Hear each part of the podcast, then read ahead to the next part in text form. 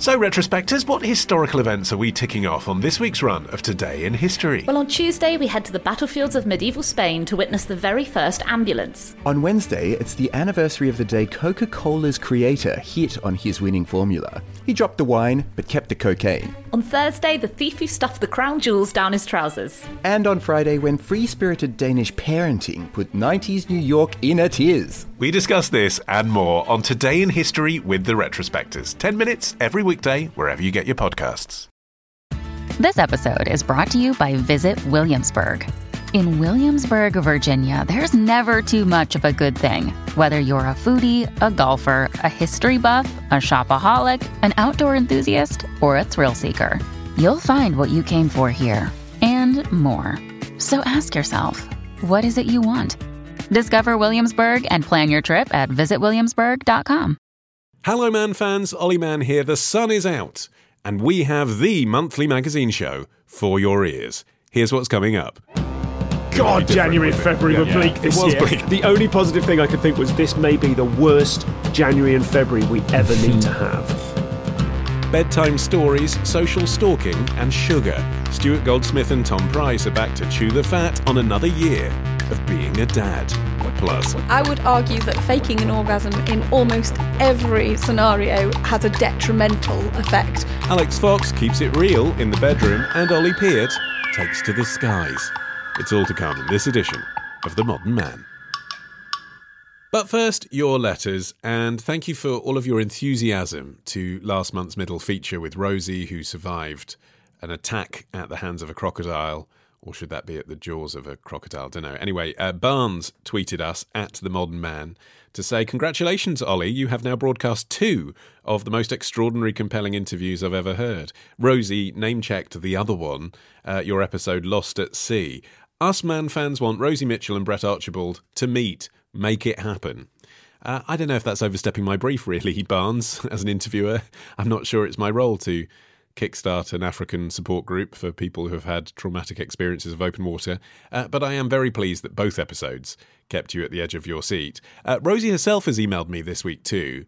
Um, you may have deduced she's quite an ebullient person. She's emailed me already about four times since last month. Uh, and she says, Ollie, I want you to know that last weekend I ran a 54 kilometres insanely hard mountain trail race in Cape Town. 13 hours and 22 minutes later, I finished, coming down the final super, super steep ravine for the times when a super steep ravine is not enough. Off Table Mountain in the dark. Only 11 women finished, of whom I was one, and I was the oldest female finisher by about 15 years. Now I feel invincible. Now you feel invincible, Rosie. Like you survived a crocodile attack. Seriously, that will do. but uh, anyway, well done, you. Um, and uh, well done, everybody who has sampled my and producer Matt's new podcast, The Retrospectors. Have you done that yet? If you haven't, please do it now. The Retrospectors. R E T R O S P E C T O R S. Pause this show now, press back in your podcast app, and please find the retrospectors and click follow or subscribe or whatever. Partly because actually uh, your download numbers will assist us in our quest to find advertising, regardless of whether you listen. But please do listen because um, we're really proud of it. We really love it. It's a really fun show. It is a daily history hit, but it's not as dry as some of the other On This Day in History podcasts. It's good fun. Uh, every day you really learn so much trivia. Um, just this week alone, we've um, uncovered the first Englishman to be deported from America, uh, the invention of the Hawaiian pizza, and the genesis of the crazy frog. It's like all human life is there, with the boring bits taken out. Please try us, add us to your daily routine, 10 minutes a day. The Retrospectors. Go get it. Um, now, partly because actually we've been launching that new show recently, I've been doing a little bit more self Googling than I would normally do. I don't mind admitting. I was looking to, you know, see if anyone had written a review of the podcast uh, on the internet um, or sort of mentioned that it was happening. And I found a link to a song on Spotify by Terry Pedestrian and the Crossing. And the song is called Will Ollie Mann Ever Listen to This in a Car? Ollie Mann drives his car every day. Ollie drives to work where he stays. Ollie drives home where he plays. He drives here. He drives there. Ollie Mann drives his car everywhere. Now, I think you'll agree it's not quite record of the month standards, but I bring it to your attention because I just couldn't understand what was going on here. Like, there was a lot to unpack. Um, I mean, Terry, I presume you're a Mann fan, which is why you recorded this. The album that this is part of is called Songs I Made for United Kingdom Podcast People While I Had the Flu. Uh, so, thanks. It did make me smile. I haven't listened to it in a car yet. Um, but what I found completely baffling was why would you make this song and then not tell me about it for five years? That just didn't make any sense. The album's from 2016. Why would you go to all the bother of writing, like composing and singing and then uploading a song about me and then not telling me that it existed, waiting for me to find it?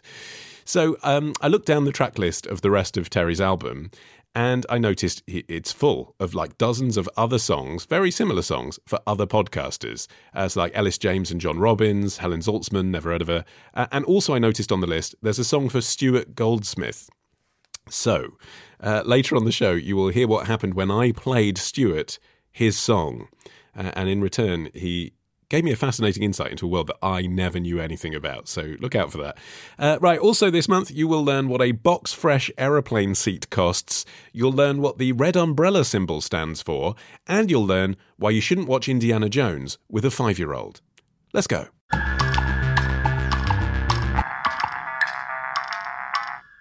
Right, time for the Zeitgeist. Your trends tested with a man who has some news that, frankly, belongs in another part of the show, the middle feature, really, today, but I'll let you get away with it, Ollie Peart. You are going to be a dad. I am. Yeah, this wasn't me telling him for the first time. He told me, and then I'm just presenting that news to you, the audience. But yeah, I'm going to be a dad. um, Congratulations. thanks. That's weird, though, isn't it? When people say that, I find Why? Because you feel like you haven't you haven't done anything to deserve done it. nothing. I've literally done nothing. In fact, I believe you said to me just just a few months ago when I was talking about my pride at being a father. I think you did say, and I'm quoting here, "You've literally ejaculated into a woman," is what you said. That's what you've done. How does it feel to have someone else say that? Yeah, it's lovely, especially. I mean, that undermines the achievement, doesn't it? Yes, it really does. Can I put in a request to, that, to listeners wanting to put in challenges that are baby related? It would be really helpful if they somehow linked in with me contacting a PR company for some free shit because I don't want to have to buy a load of baby stuff. Um, now, we haven't really got a trend, ostensibly, to talk about this month because your challenge came from Chris in Manchester, if you'll recall, who is a pilot.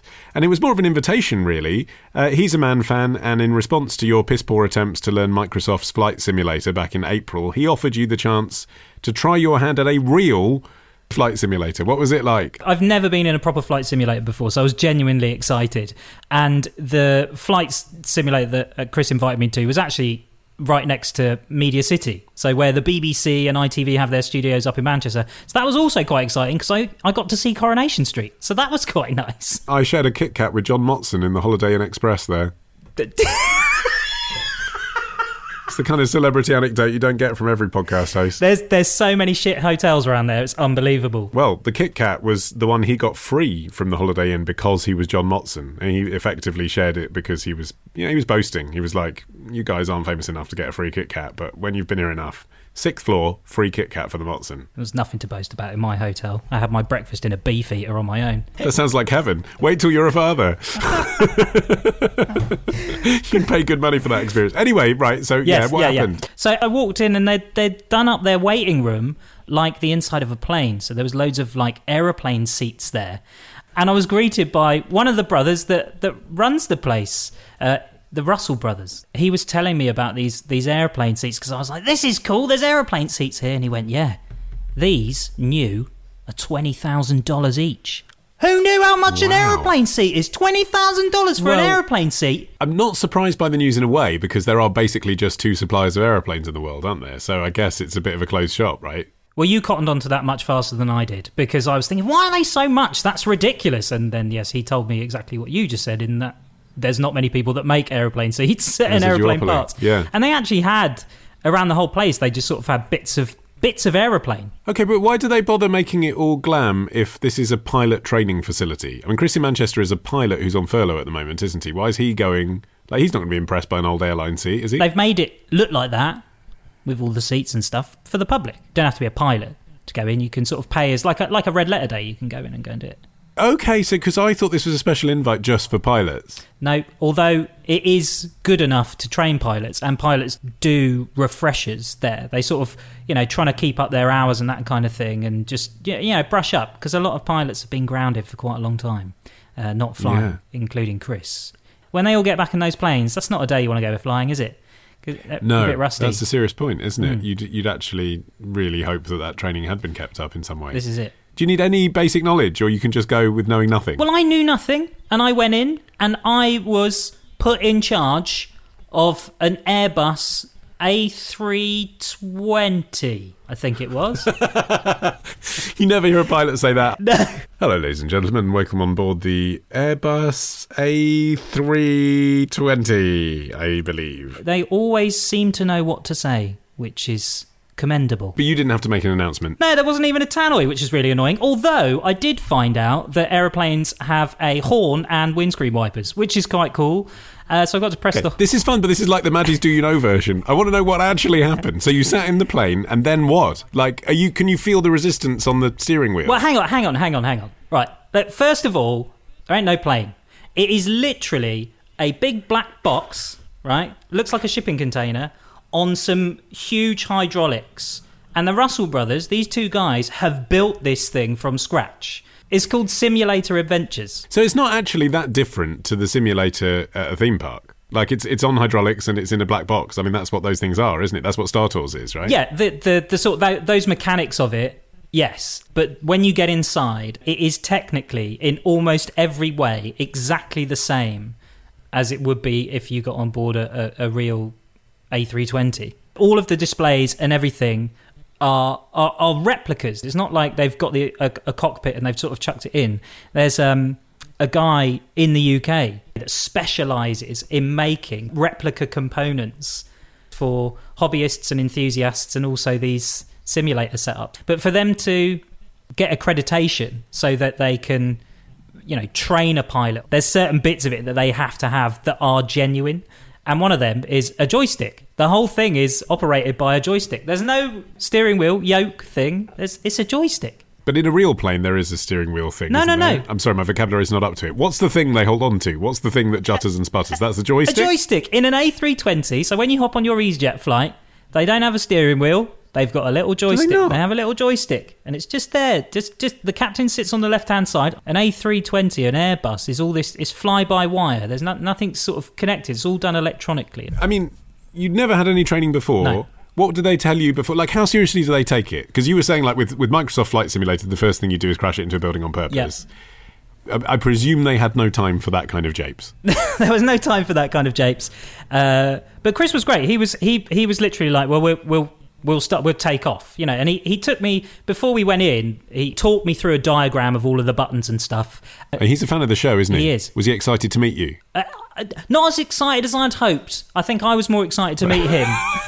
Well, quite right. Yeah, yeah. He's a pilot. It- what do you do? No, genuinely, yeah. You I- sit in your house and talk about what other people do. well, this is the thing. Like, I was, gen- I was genuinely like, "Oh, I'm going to meet a pilot, and a pilot is going to show me Yeah. how to fly an airplane." So I was more excited than he was.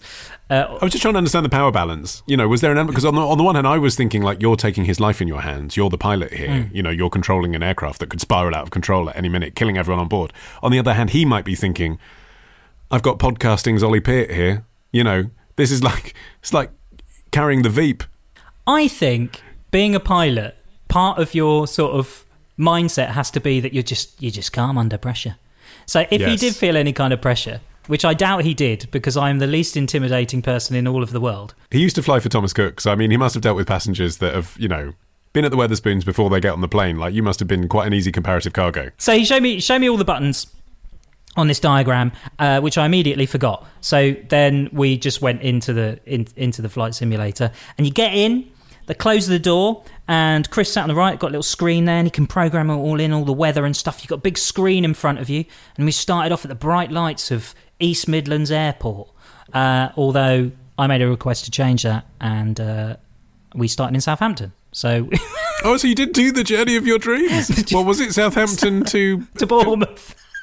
Bournemouth. Yeah, it's is that what you did? It's like forty miles. Yeah, yeah. Well, what, actually, what we did, we did it in chunks because you can because you got you know you're, you're in a simulator. The whole point of it is that you can do all the technical bits and you don't have to do any of the sort of just boring. I'm just in the air. So there was a, there was no point in me going there for an hour and just going, okay, well, let's just point it to Bournemouth and just sit here for an hour. yeah, but it's effectively like playing karaoke, isn't it? I mean, you can choose anywhere in the. Why wouldn't you like take off from Las Vegas and land in Abu Dhabi? I don't understand. We, well, we, we took off from Southampton first. That's where I was, I was getting used to it, and uh, and it and it was actually unbelievable. You know, you're in a box on some hydraulics, right? But the thing that kind of got me because he he sort of set it up a bit and it kind of jiggled around just a little bit, and you got the throttle to to the right, but the co-pilot does the throttle because the the captain's concentrating on steering the thing, right? And you do it all by the screen. He's like you you you look at the screen and there was a a cross, so it's like um, a yellow line and a yellow line, and you basically have to try and make sure that you you keep the thing centered as much as possible. Anyway, when you put the throttle on, you know the feeling you get when you you take off. It pushes you back in Yeah, the seat. Gs. Yeah, it did Yeah. that, and I was like, how the hell did it do that? I still can't work this out.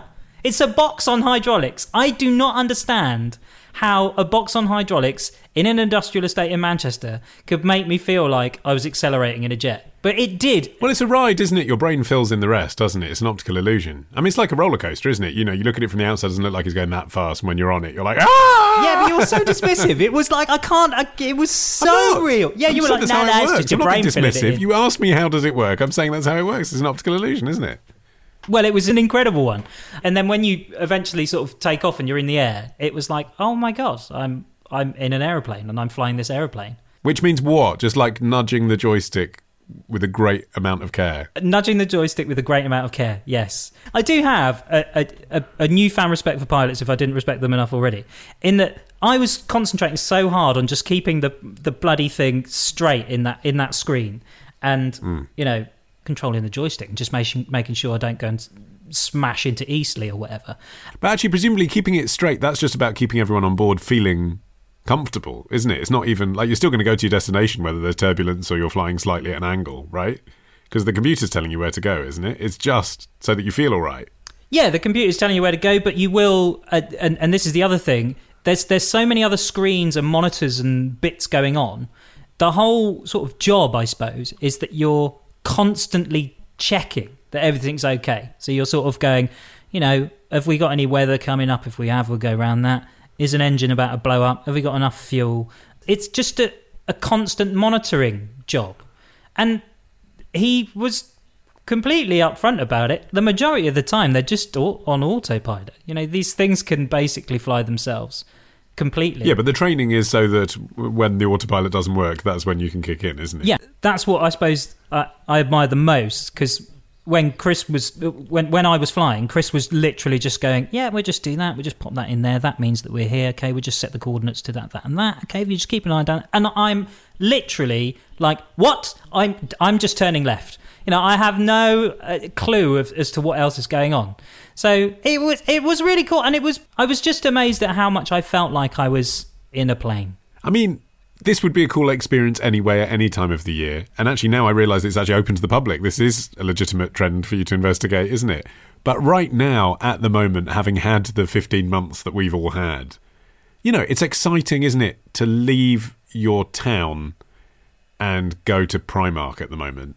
So the idea of actually being on a plane is exciting. Never mind flying the thing. Like it's it really elevates it at the moment. It's fantasy stuff, isn't it? Yeah, yeah, it is. And we didn't just stay in uh, Southampton because I think Chris was getting a bit bored, and he was like, "Should we go to New York?" Um, Right, thank you. That's exactly. That's why I didn't understand. Why would you? You live in Bournemouth. Like if someone you know came from Luxor, I'd understand why they might want to go to Bournemouth. But I mean, you could see out of your window. You could choose to see the Grand Canyon, the Eiffel Tower. yeah, No, I just want to see Eastleigh. I mean, it's just weird. So, did you go to New York? Then? yeah, yeah. I took off from New York, and uh, this was really lovely actually because Chris has taken off and, and landed at New York loads of times, and he was sort of just telling me the like little quirks of uh, what it was like to sort of fly in and out of there. And if you remember when we did our episode in New York, do you remember how long it takes to get when you get on the plane, how long it takes before you take off? I do, although uh, a funny side note to that is that um, despite the fact that I'd direct message Norwegian Airlines and tried to get an upgrade for us because we were such important podcasters on their flight in return for some promotion, the seat that they gave us didn't even have a window. No. So I was just looking at you the whole I couldn't see anything. Yeah. We, we somehow managed to find a seat in economy that was at the back. Yeah. Not in an aisle and didn't have a window. It was the shittest. So they might as well have put us literally in the baggage hold. It was literally the worst seat in the world, wasn't it? Uh, I, I seem to remember flying back as well. There was that guy that literally just put his hood on when he got on the plane. He put his hood on, didn't take it off for six and a half hours. Like, who's this guy? Anyway, uh, but yeah, but you sit on the you sit on the tarmac for ages, uh, and then it takes you about fifteen hours to actually get to to take off. And he was saying, yeah, that's just a normal thing in JFK. That's just what happens. This is how it is. Because of the holding pattern, because it's yeah, so there's popular. just there's so many planes flying in and out. Not at the moment, obviously. And winds, I guess, as well, like being close to the ocean. Like it's closer, isn't it, to the ocean than, than Heathrow is, for example. Yeah, it is. But the one I'll tell you the thing though that people do actually request and want, and I found this really interesting. Have you ever seen the film Sully? He lands on the Hudson, right? Lands on the Hudson. It's the story of that plane that crashed on the Hudson River, starring Tom Hanks. But it was a very specific thing that happened to that plane, which is why it was such a compelling story. And people actually go to the, the brothers at this flight simulator and request that. So they will say, I want that exact incident to happen to me to see if I can crash land in the Hudson. And they try and do it. Right, I suppose I should uh, tell you what your challenge is for next month then, shouldn't I? Yeah, yeah, do it. It comes from Anna in Ealing, who's contacted us via the feedback form at modernmanwith2ns.co.uk. And she says, Last week the bin men didn't take our rubbish. Oh, God. Um, this sounds like a small issue, she says, but we do live in a block of flats, and within a day it was piling up in every corridor. And this got me thinking I thought I was good with waste, but how good could I really be? And how good could Ollie be? What I'm taking this to be is, is essentially a zero waste challenge for you, which is a trend, isn't it? Like, can you make better use of the things you normally throw away? Well, hang on. Yeah. Well, I was gonna. We need some. We need some some clarity here. I'd like some ground rules. Well, how good could Ollie be? Is what Anna has said in, in her challenge. I think that's a ground rule, isn't it? How good can you be, Ollie? All the waste that leaves your house, that's a ground rule for you, isn't it? What if it's just like it's not reusing? It's it's just not buying it in the first place. I want you to be sweeping the floor with your hair clipping. uh, speaking of which, we should thank our sponsors, Manscaped. The only men's brand dedicated to below the waist grooming. And they have just launched their performance package, which is, of course, as we all know, the perfect gift for Father's Day. Imagine surprising dad with a box that says, Your balls will thank you, and uh, inside something to trim his pubis. Yeah. Also, his nose. Dads have very very hairy noses, so you could get him the weed whacker, which comes in the package. Yeah, what an ear and nose hair trimmer that is. Waterproof with a 9,000 RPM motor powered 360 degree rotary dual blade system, folks. Yeah, which sounds dangerous, but it is actually brilliant. Where do you keep yours? I mean, that is a powerful nose trimmer. You don't want to just leave that lying around. no, keep it in the toolbox, Ollie Mann. Keep it in with the hammers and the chisels. That's where I keep my nose trimmer. You can get 20% off and free shipping when you use the code MANN, that's M A N N, at manscaped.com. That's 20% off with free shipping at manscaped.com and use the code M-A-N-N. And I've proved how important balls are. I have fathered a child with my shiny nuts. Wow, you might never have become a father were it not for the fact that the Lawnmower 3.0 had been uh, gliding around those. I nearly said beauties there, but it was just pure colloquialism. Uh, anyway, uh, happy Father's Day, everybody. Uh, coming up, we're going to carry on with this fatherly theme because I will be talking to Tom and Stu. It is our annual How to Be a Dad special. But first, it's time for our record of the month, and it's the brand new single from James. I know, they're back. It's called Beautiful Beaches. It's taken from the album All the Colours of You. Love a bit of James. Better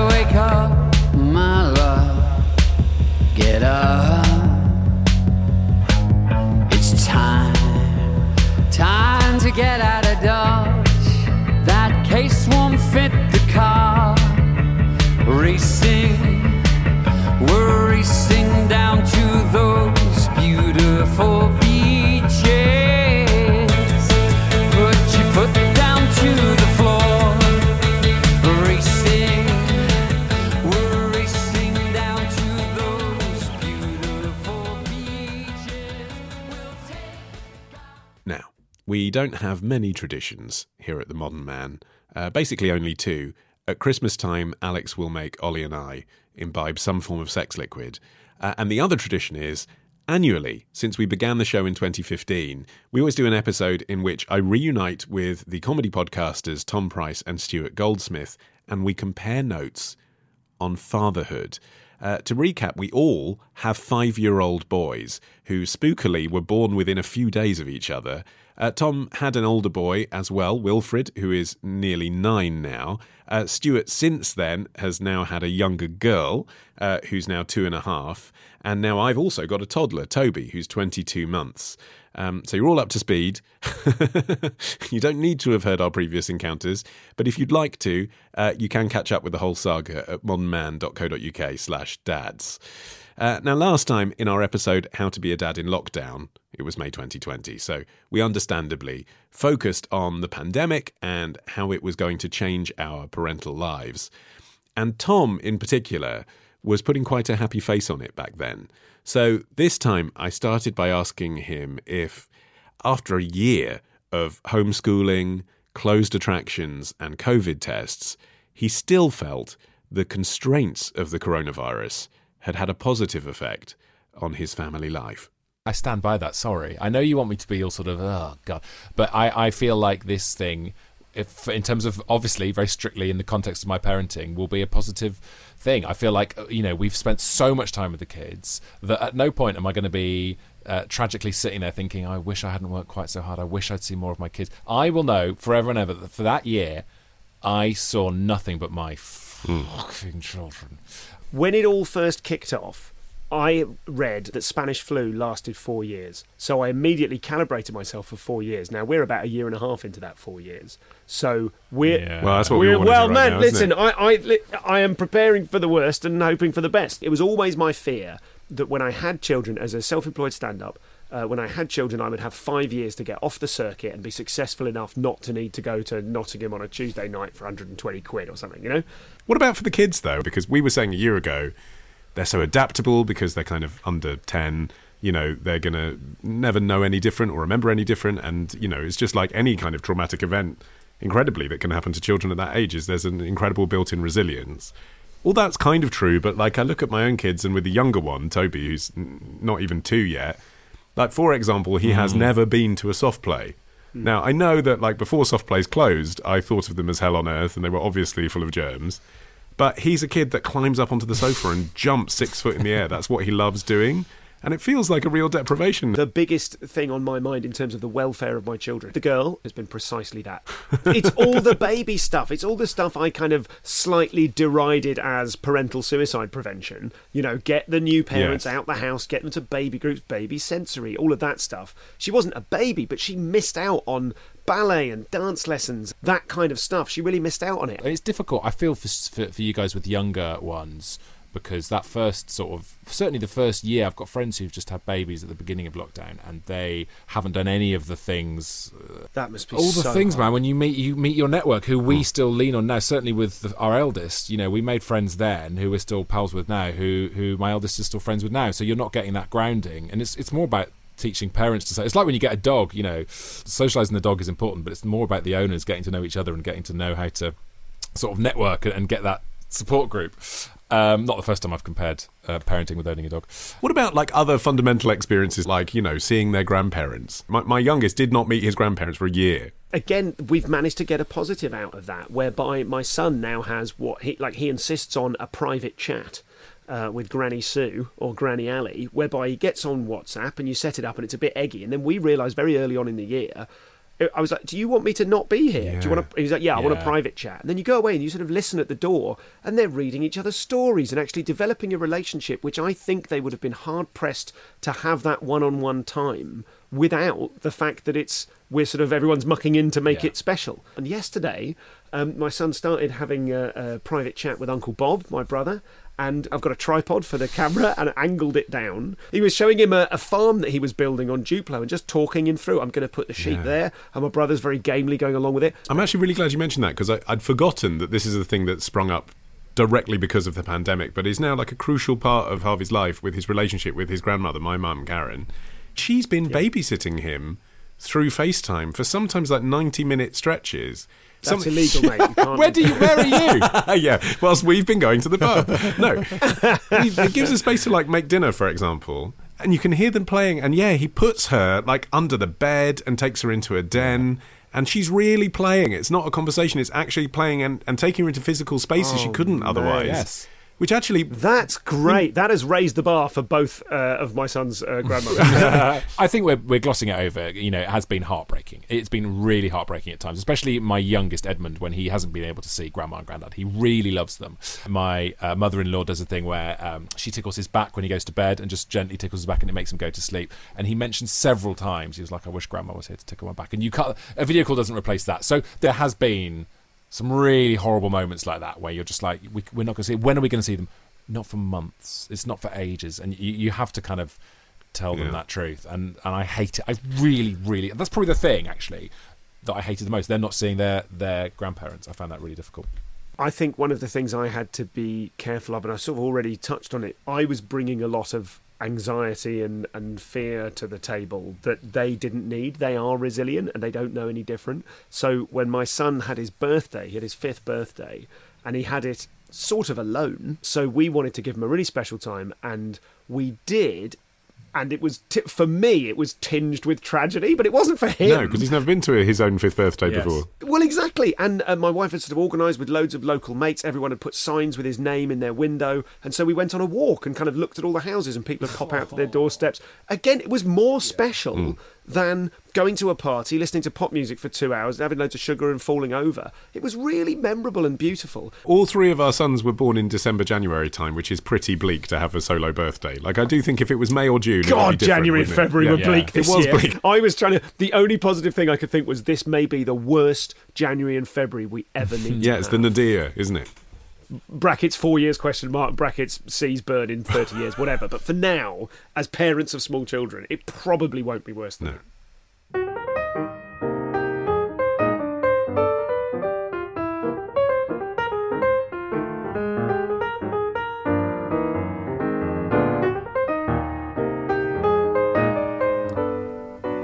Let's talk about school then, because our kids, uh, all 10 5 this year, all started school in September 2020. Stuart, you were saying last year you were concerned that your son, because he's not into, quote, football and Fortnite, might struggle. How did that pan out? well absolutely not an issue at all but i'm still concerned that it will be an issue when they get out of reception and when it becomes more like there are little things like there's a there's a girl it's not quite i think it might be brownies. There there are rumblings on the reception whatsapp that some of the girls are going to start going to brownies and i'm like let's not start segregating them now because lots of his friends are girls. There are there are some boys in his class who've got older brothers and are a bit more physical than my son and I just don't. I just kind of. It's lovely that they're all together. Like he's basically having an absolutely fantastic time at school. I've got nothing to complain about. Um, my wife did a, just a stellar job of. I mean, this is a naked boast. She basically taught him to read, and his reading age is incredible. And like they on, they had a, one of the last things they did on Zoom for school was any kid in the school could read a book on Zoom to to everyone else who bothered to tune in on the school. And my son was the only one from reception that did, and people are still talking about it. He's just, do you know? They're all like my son is being made an example. No, like not made an example of, but like they're all. Hey, why don't you? You know that guy is, uh, you know, Boutros. We call him for, and to anonymise him. Boutros is. Uh, He's really into reading, and other kids are sort of getting inspired and getting into reading because of my because of my Disney movie narrative arc. But the reading and writing actually is secondary to happiness, isn't it? I mean, that's the thing. Uh, because I remember talking to you, Tom, about choosing a school for my son a couple of years ago on the Yeah. show. And of course, that's important. But actually, like, it is just so much more important that they're happy to go into school. That's the thing that pulls at your heart every day, isn't yeah absolutely. Oh my god. He, only this morning when I dropped him off and, and just that last moment he turns around just has just gone past Miss O'Driscoll and looks at me. Bye darling. See you later. Bye daddy. Love you. It's just like yes! I skip away. I, Yeah. skip, I double skip away. I have a guilt-free day guilt-free day. And there's you know i'm still haunted by the occasional dropping my eldest off at nursery and seeing you know him weeping because he didn't want to go years and years ago. So Yeah. it is really nice and yeah absolutely right I- like educationally it doesn't really uh, uh, I say it doesn't matter. Of course, it matters, but you've just got to get them enjoying going in, and it is just a big uh, reception. Certainly, is just a lot of playing. It gets harder. Year two is is a, is a bit harder, especially. I remember that. But he has also you've got to kind of lay the stuff in front of them and let them discover it. And when they eventually pick up that thing, whether it's reading and writing or drawing or whatever it is, and then it's great. But you can't push it on them, I don't think. And and Edmund has really discovered he really got into drawing about two months ago, and now he draws every day. And then in the last week, he's just started writing stuff. He just writes these sentences. It's complete gobbledygook. It's just letters. But he's he like turns to you and goes, "Daddy, do you want to read my story?" And I'm like, I mean, it's literally just a bunch of letters. It's like someone's mashed the keyboard. And I'm kind of, like, oh, this is so. Once upon a time, no, that's not how it starts. Oh, okay, no, how does it? How does it start? Uh, so it's it's very hard to kind of interpret what he said. How do you adjust your level of praise in that situation, by the way? Like when my kids give me something to evaluate that is essentially mediocre to bad, Yeah. do I say Don't- that's wonderful because it is wonderful that they're trying? Or do I say Totally. that's wonderful when it's genuinely wonderful, which is one in 20 everything's times? wonderful. No, no, no. What you do is you say you say you've really concentrated hard on that. I'm really proud of that. Yes, proud is There are good. Pride ways- is there are- such a strong thing, isn't it? Totally. Yeah. And there are, I think, there are ways to really big them up for trying without Yeah. making it clear that you're like nice You can try. do- you know I mean? Think that looks like a tractor, do you? Look out the window. looks nothing like it. It's like an egg on wheels. There's always that slightly uh, the scary pile of, uh, of of drawing and writing that is. Uh, we call it maturing like a fine wine as it as it makes its way towards the recycling bin, and we sort of Yeah, we leave right. it in a pile. What do you do with it? I mean, it's like throwing away a Bible, isn't it? Because you're like, my child did this. If some, you know, God forbid, if something terrible happened to my child, this would be such a precious memory. And yet, I have 50 of these bad pictures of tractors, and right now I don't need 50. Yeah, dub- what do I do? Do I put them in the archive in case one day they are valuable? Yeah, I- You rotate you, them you out. Got, you got Yeah. to take you got to take out a few. You've got to take out a few, and those survive in the archives, and the rest have got. You've got to pulp. You've got to be absolutely brutal. The other thing that is interesting about sending your kid to school for the first time is that you sort of assume when your kid goes to school you're going to build a network of parent friends at the school. Don't bother with the second. Don't bother with the second. Don't bother with the ah. second because you've already got them from the first, got- yeah. right? It made me realise we had actually made a mistake enrolling our son in a private nursery for so long because the school has a pre-reception class that you can send your kids to before they start reception, and all the parents were already mates from that. And all the kids were already mates from that. They had their own clique. They had their own WhatsApp group that it took me six months to permeate. So I don't know if that's like an applicable tip, but like send your kids yeah, that's definitely, to the nursery at the really, school. We we did that. It wasn't the nursery at the school, but it's it's so local to it that there's a big intake Yeah. from there. And as a result, yeah, we definitely met lots of parents. That's a, that's a huge tip. I think that's really important. I tell you a good bit of advice that someone gave me is don't make any plans for pickup. So when you get the kids at three thirty, Yes. Don't be like right, we've got to go because we've got to do a thing now. Just hang around, and you will always see a couple of people going off to a nearby playground. Follow them.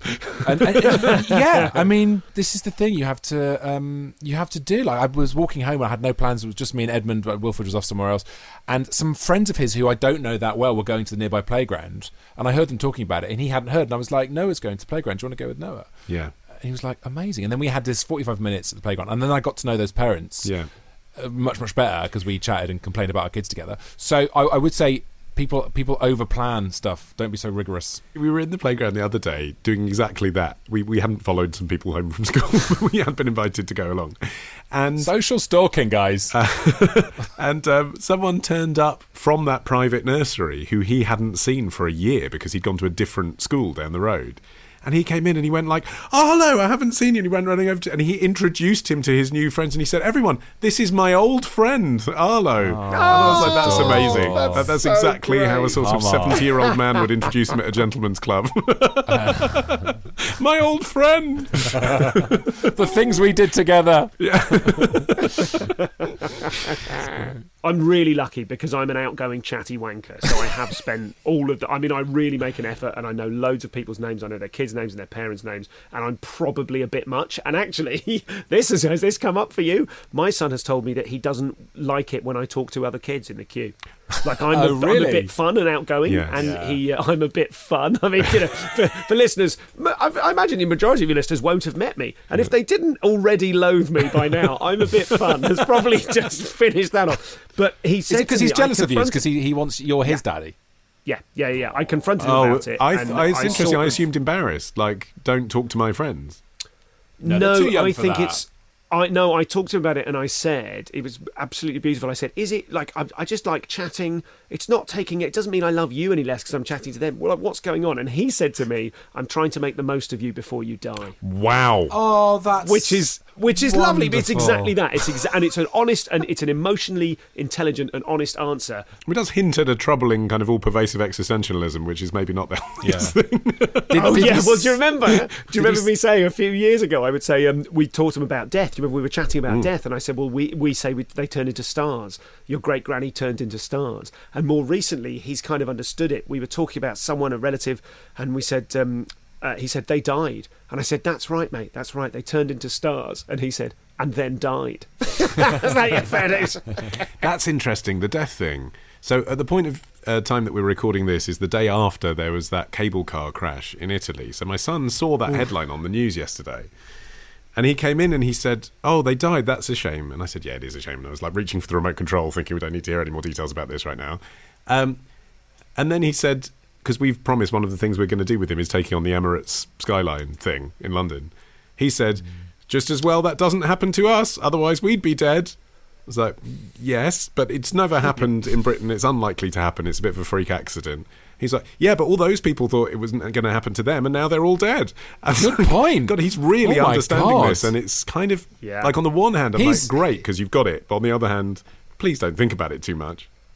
Yeah, he's a great catastrophist in the waiting. That's great news. Congratulations. Everyone loves a neurotic. That's the other thing. He enjoys the macabre thing. So, like, he uh, we read James and the Giant Peach at bedtime, and for about six months afterwards, he was like, "Daddy, yes," like just apropos of nothing, in the middle of the day. Daddy, yes. Tell me how James's parents died. I was like, they were crushed to death Yeah. by an elephant. Anyway, let's do some Play-Doh. He just loved that detail. Because he, because he's workshopping. Well, it's funny. It's a funny idea, and Yeah. you know, fair play to Roald Dahl for whatever his other flaws that have become apparent since. Um, you know, that idea. That's a deft bit of writing, isn't it? Yeah. The parents, the kids' parents have died, but in a funny way, so it's okay to talk Mm. about it. But also, he's sort of workshopping the idea of death. Tell me again.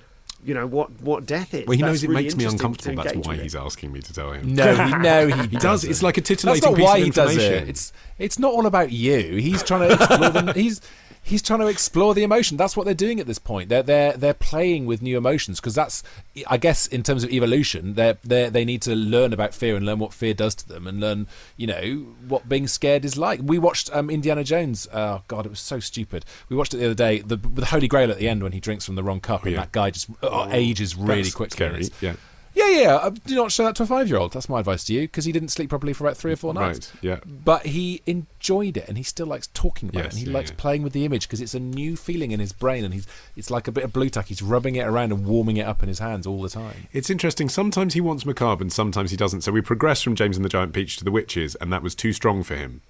What about making up stories? How often do you do that? He loves that when I do that, and I They find it it. really hard because I We've talked about this before. I told you the secret of how to make up stories. This has come up Go on. before. The secret is you make them do all the work. It's like an improv game. Right. You go, what was behind? So who are we talking about? And he'll say, oh, Shrek and and a dragon. And you go, great. And where is Shrek? They love it. They abs- they, they absolutely love it. We we did a makeup story the other night. First, it was the first time in a while, and uh, and then Edmund started writing out a story the next day in his new fetish for writing endless endless sentences. And it was the same. it was pretty much word for word. Obviously, the words were nonsense, but he was trying to write exactly the same story, and that was so I, that was so rewarding. I loved that. I was like, oh my god, we, It we had really such a nice time doing that. because I know the I know the things he's interested in. So he likes tractors, he likes horses. You know, he he, he lives in a village, so I try and reference like stuff around us he can relate to. So I know how to like hit the buttons. But then I'm like, but what's the moral? What's the threat? So what are we learning? What you need? well, okay. Two things I would suggest. One, as a game for yourself, let it be a game that you can try and tie things together and make a moral or a thread out of it, because they don't need that, but it's satisfying for you if you manage to pull it off accidentally. but two, world building.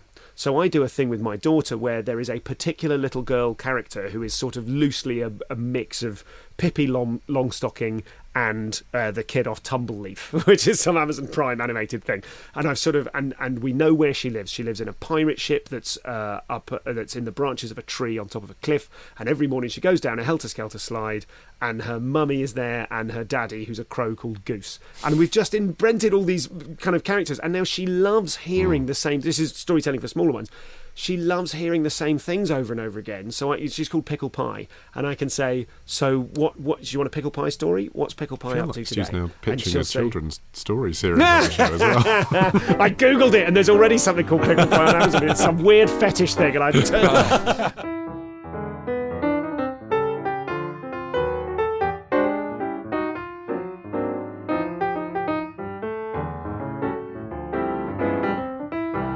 Daisy Goodwin's mum was a very famous chef, and uh, she never gave Daisy any sugar. She was really strict on it years and years and years ago, quite ahead of the current thing for that. And there's a phrase that I read in, in an article she wrote a couple of years ago that just said, "Sugar isn't love."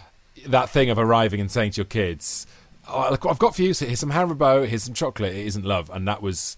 It really helped us stop doing that because my wife and I were both doing that. We were both turning up at school and going, "Here's some sweets. I love you," Yeah. and we don't do that anymore. I do notice actually the kids whose parents have separated, when the Oh, dad yeah. picks up the child, always will stop at the ice cream van. There's an ice cream van like luring the children outside the school every day. Every day, queue of divorced dads to give. Tell you what's tell you what's love. Turning them upside down and saying we're going to walk home with you upside down all the way home. Like just play a play a stupid game. Yeah, we should answer some listener questions because we asked for them. Uh, this is from Neil, who says, "Do you have any advice for keeping number one interested and not too jealous of number two? Uh, we acted on someone in our group's advice to buy a present for our eldest from the baby. Yeah, that always works. Yeah, Yeah. classic. Which went down Yeah, a yeah. tree. And the other, the other, I don't. I mean, I don't get a sense of precisely how old. so new baby, new the- baby girl. New Yeah. baby, new baby. So one of the things that I always remember being told and that we did is that whenever anyone comes to the house to see the new baby, they come and meet. They come to see the older kid, hang out with them for ten minutes, and then say, "Have you got someone to show me?" so ah, then the older nice. kid feels proprietorial over going, "Oh yes, I will now show you my little baby sister." That's good, So yeah. we did that. We are lucky in that he's just, you know, they just they just get on really well. Yeah, our kids And get on in really well. of- I was actually Yeah. prepared for like battle, and it hasn't happened yet. They I- fight is over it the odd lockdown? toy. Do you think but- it's lockdown? Because I, ours get on I wonder if it ridiculously well. They, they adore each other. It's so weird. They've they've had to be each other's only friend Yes. you know, for a lot of Yes. the last year, and I think that's that's what. And I'm, I'm sure there are families where that has been one of the most hellish as- aspects of the pandemic Hmm. because the kids haven't got on, but ours no, ours absolutely got on with each other. Neil has a supplementary question as well, which is just how do you get stuff done? Number one son still wants maximum playtime and the usual guff, and number two is permanently fixed to mum's boob, rendering her captive. How on earth do you manage to do stuff? I have a garden like a jungle and tasks around the house piling up, plus a full day job. Tom, get Why are you asking done. me? How do you That's do the it? worst person. Just, resign. I think I think the best thing to do is to re- resign yourself first and foremost to not getting stuff done. You are not the efficient machine that maybe you were before you had kids. Yeah. Uh, so first of all, lower your expectations. For God's sake, lower your expectations. And Well, raise your expectations in a different way. We started this conversation by talking about essentially work-life balance and happiness with children, right? So that's the Absolutely, thing. absolutely. So if you value that, Who cares about the back garden? Rewild it for fuck's sake. Rewild it and go and do some Lego. And also, I would say that you know one of the things I really learned during lockdown was was partitioning off time with them, which sounds a bit rigorous and timetabley, but getting to a point where like it's three o'clock and I will switch my phone off and I'll be like, for the next hour, this is on a very sort of lockdown day. It's kind of different now, but for the next hour, I'm going to sit with Edmund or whatever, and I'm going to do the Duplo Lego with him just for an hour. And and and that one hour at the end of it, they're so sated. They they. You know this this idea that they're constantly saying, "Can you? Can you? Can you? Can you? Can you?" I don't think that's quite true. I think I think if you give them real quality time in chunks, they do actually get to a point where they're like, "Actually, I might watch telly for a bit now," and hmm. then you compound. sometimes you can take the advice on this show, get creative, and then regret it. I mean, I did have your kind of excited spirit in my head last year, Stuart, when I decided to do a Hot Wheels hunt around the garden. So he loves Hot oh, Wheels. good. It was Easter time. He was thinking, oh, we can't do an Easter egg hunt this year. So I went and got a whole lot of Hot Wheels, put them around the garden.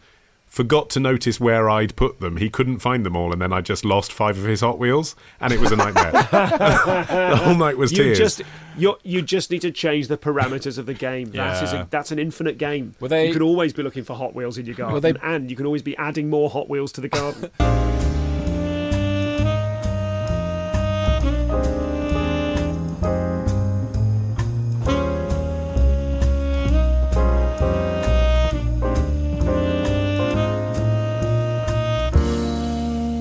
the the place where we're at at the moment is that because one is nine and one is as as you know five nearly six i'm doing less. I'm needed less you know when when they are two three four you need to be there the whole time. You are their oxygen. You need to sort them out for toilet food nappy all that stuff. And as they get to this age they go off and they will play minecraft together for a bit. They will be happy to watch tv for a bit. And you will suddenly find this these huge chasms of time by which i mean an hour where the kids are in the house and they don't need you. They're quite happy. My eldest one's upstairs doing a thing. My youngest one's watching telly.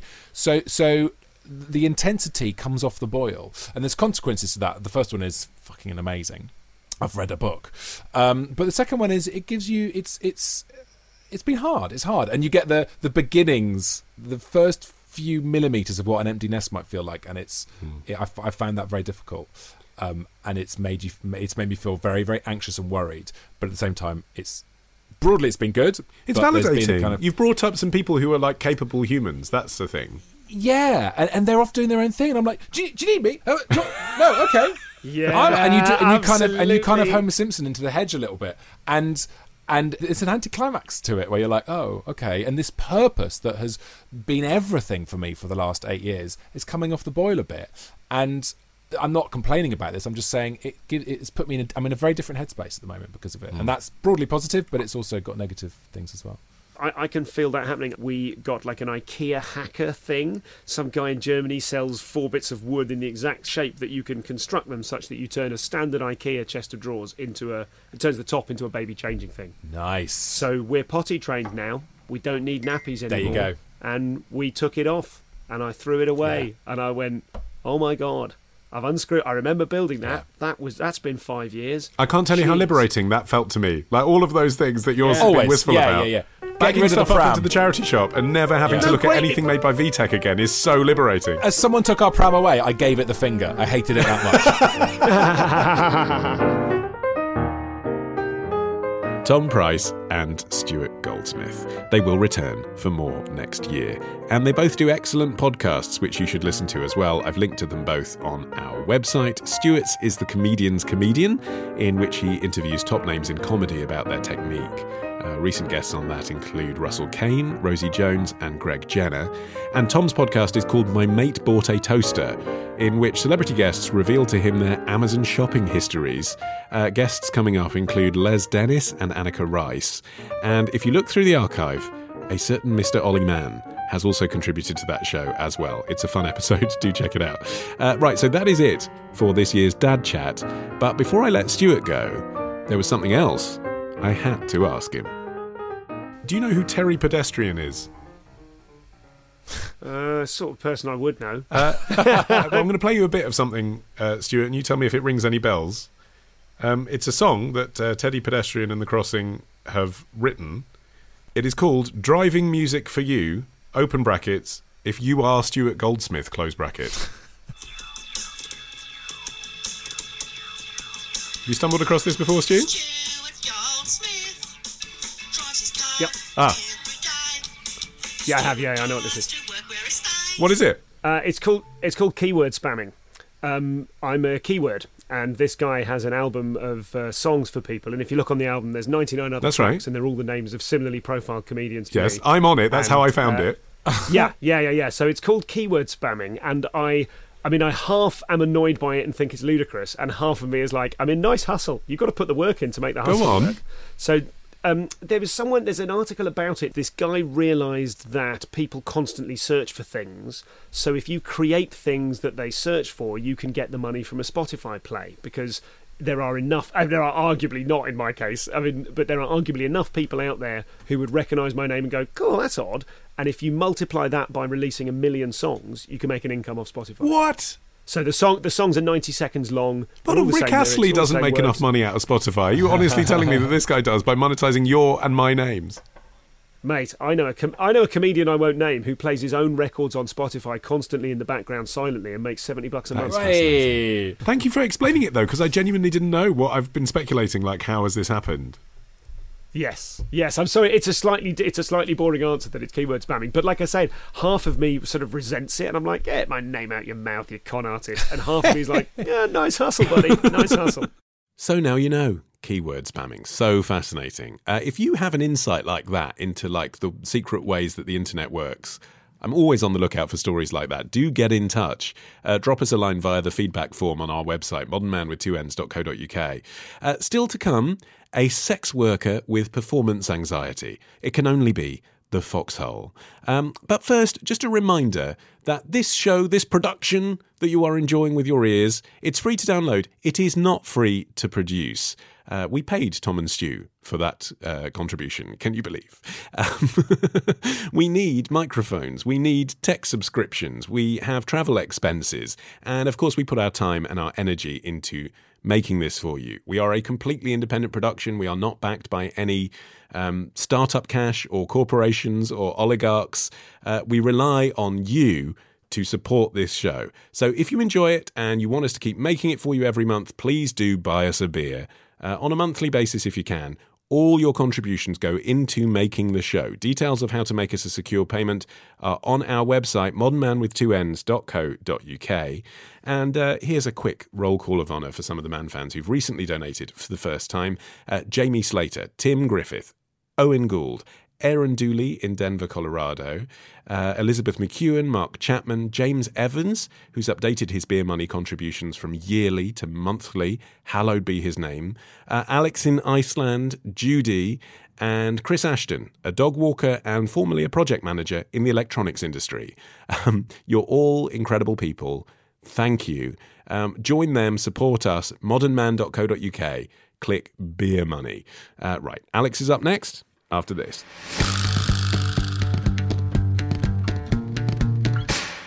Another day is here, and you're ready for it. What to wear? Check. Breakfast, lunch, and dinner? Check.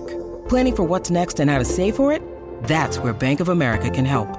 For your financial to dos, Bank of America has experts ready to help get you closer to your goals. Get started at one of our local financial centers or 24-7 in our mobile banking app. Find a location near you at bankofamerica.com slash talk to us. What would you like the power to do? Mobile banking requires downloading the app and is only available for select devices. Message and data rates may apply. Bank of America and a member FDIC. Time to get your fox off. It's the Foxhole with Alix Fox. Hello, yes, you're back with your favourite boffin when it comes to all things banging. What's been going on in the world of Alix? Well, actually, I have in my hands right now a book which I only received yesterday, so I haven't read it yet. Um, but it's a novel called The Service that has been written by my fabulous friend Frankie Miren. Uh, it centres around three women. And Frankie has told me that one of the side characters is actually loosely based on me. Oh, well, you'll know which one it is because it will be the one with bright pink hair that's wearing a pyjama suit. Maybe it'll just be the one who's great at puns. Time for your questions of sex brought to you by our friends at thehandy.com. Who make one of the most masterful masturbation machines on the market. And it's from George, who is a gay male in his 30s, who says, I was a sex worker at university, and now I have trouble disassociating from the performance parts of sex and just letting go to enjoy it. Any advice? I have received an influx of messages and questions from people who have entered sex work recently. And there's a lot more people doing things like OnlyFans or providing hmm. webcam services. Lots of people have turned to that over the past year because of the pandemic. That's really interesting because when you say sex work, and you know, from George's email, brief as it is, we assume you're talking about a physical hands-on act with someone. But actually, now sex work can just mean like everyone else, working from home, using webcams. Yeah, people have different definitions of it. Some people include stripping, for example, others don't. But there are definitely forms of sex work which are online only, but still involve very intimate, Yes. personal sexual acts, uh, and some which are in person. I think George's message implies in person work too. Uh, but just this week, I heard from uh, another guy who says that he's doing online dom work, and he too is really struggling with the impact that, that that's having on his his natural personal encounters. He told me he'd started expecting time limits that weren't there, so he was uh, so he started to kind of watching the clock, expecting that somebody's half hour will be, will be up soon. He's been starting to consciously think, oh, what have I done previously that this person has enjoyed, and uh, very much treating them like a client. If you do any type of sex work.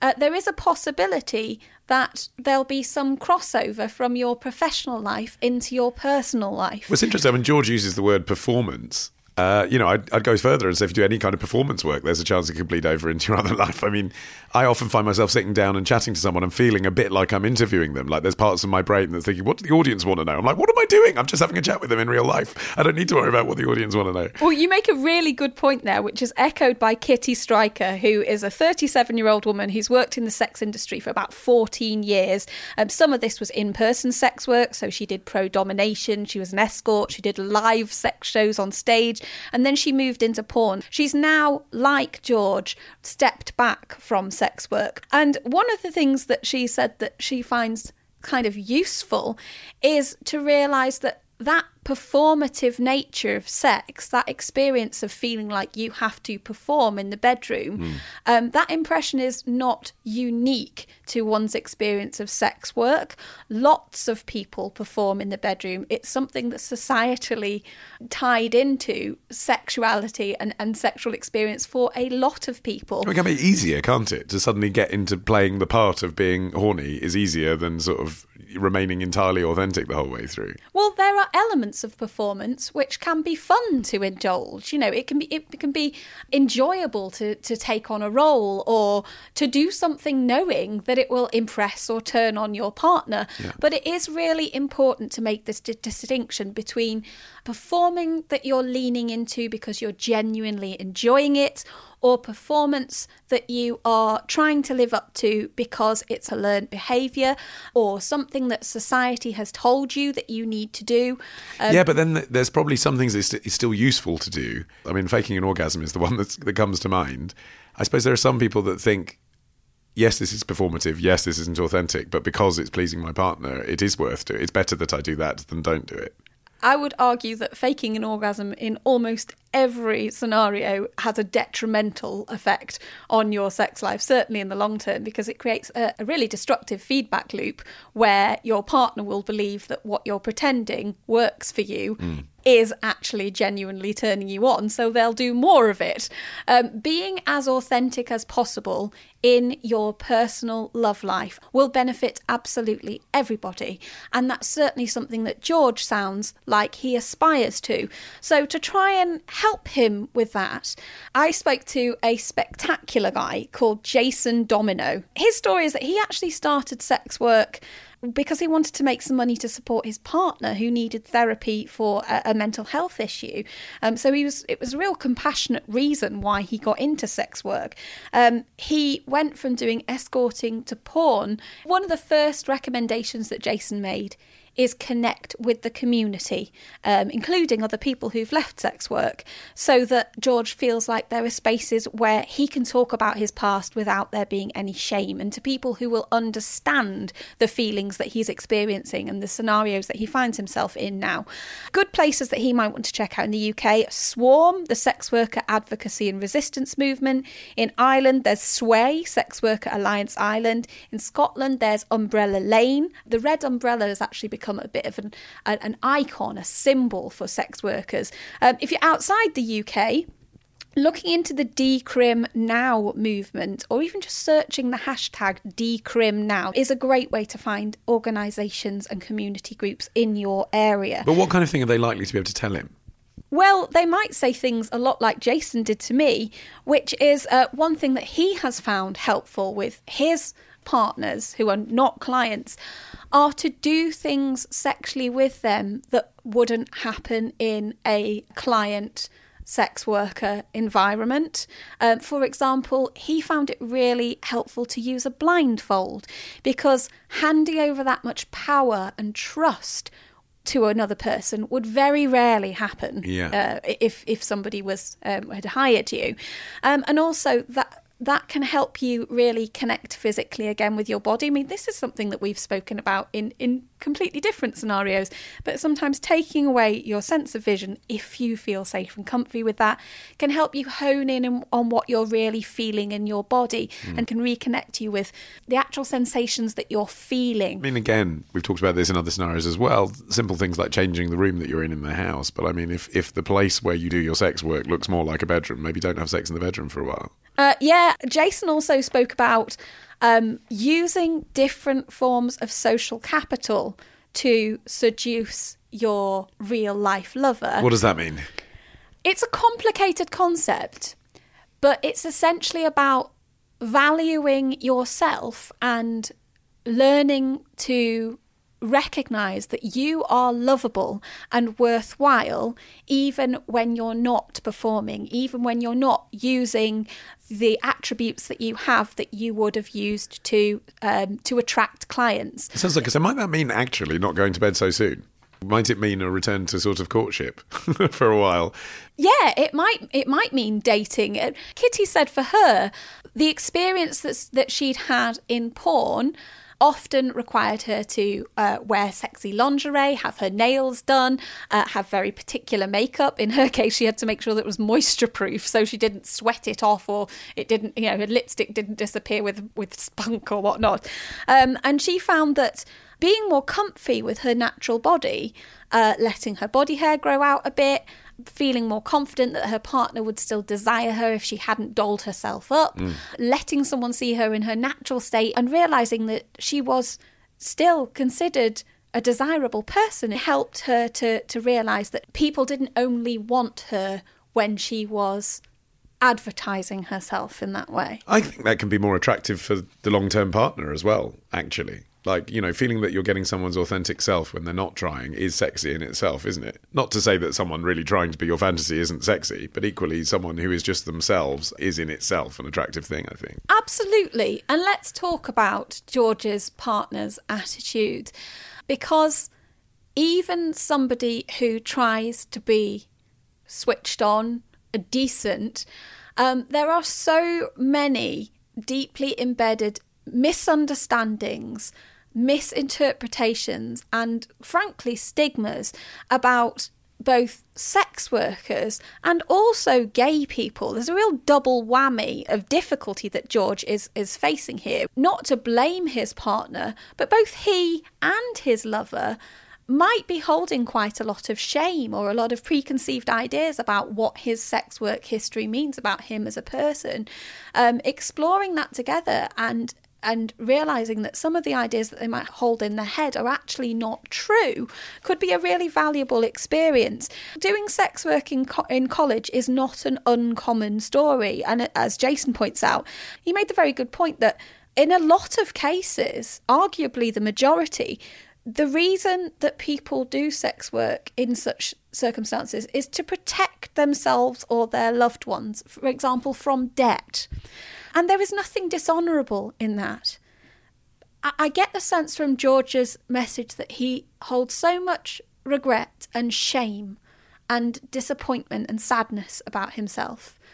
And actually reassessing his past, stopping beating himself up about that, I think could do his not only his love life, but his whole life a lot of good. Fascinating stuff. Well, good luck with that, George. I hope that helped. If you have a question of sex for Alix Fox to answer here on the Foxhole on the One Man, what do you have to do with it? Well, there isn't a lot of sexy work involved in this because all you need to do is go to modman with two ends.co.uk and hit feedback. And our thanks to The Handy for sponsoring the Foxhole. One thing I must point out about the handy is when I describe like this ultimate hand job fucking machine for guys, you might imagine something really explicit, but it's actually pretty subtle as well as being sensual. It right? looks pretty. It looks like a Sonos speaker. And you can find out more about it at thehandy.com, where if you use the voucher code FOXHOLE, F O X H O L E, then we'll sort you out with free express shipping. So go and treat yourself to the masturbation toy for men. Go to thehandy.com. And thanks again to them. Alix, thanks very much. See you next time. Cheers, my dears. And with that, we have very nearly reached the end of this episode, but there is just time to appoint a new ambassador. It is Gabe Onkiko from the Philippines, who says, Ollie, here are my credentials. One, I'm a musical theatre kid like you. Two, back in college, the Answer Me This albums were the first MP3s I ever legally downloaded. And three, in my proudest advice giving moment, I channeled Alix to assuage my devoutly Christian friend's fears about having sex after her upcoming marriage. Her church titas were warning her it would hurt, so God pointed her to me, her one queer friend. And I told her communication, foreplay, lube. What can I say? You are ready to be our ambassador for the Philippines. Congratulations. Uh, until next time, our theme is by Django Django. I've been Ollie Mann, the producer, Matt Hill. And we'll see you with something new on the 10th of July.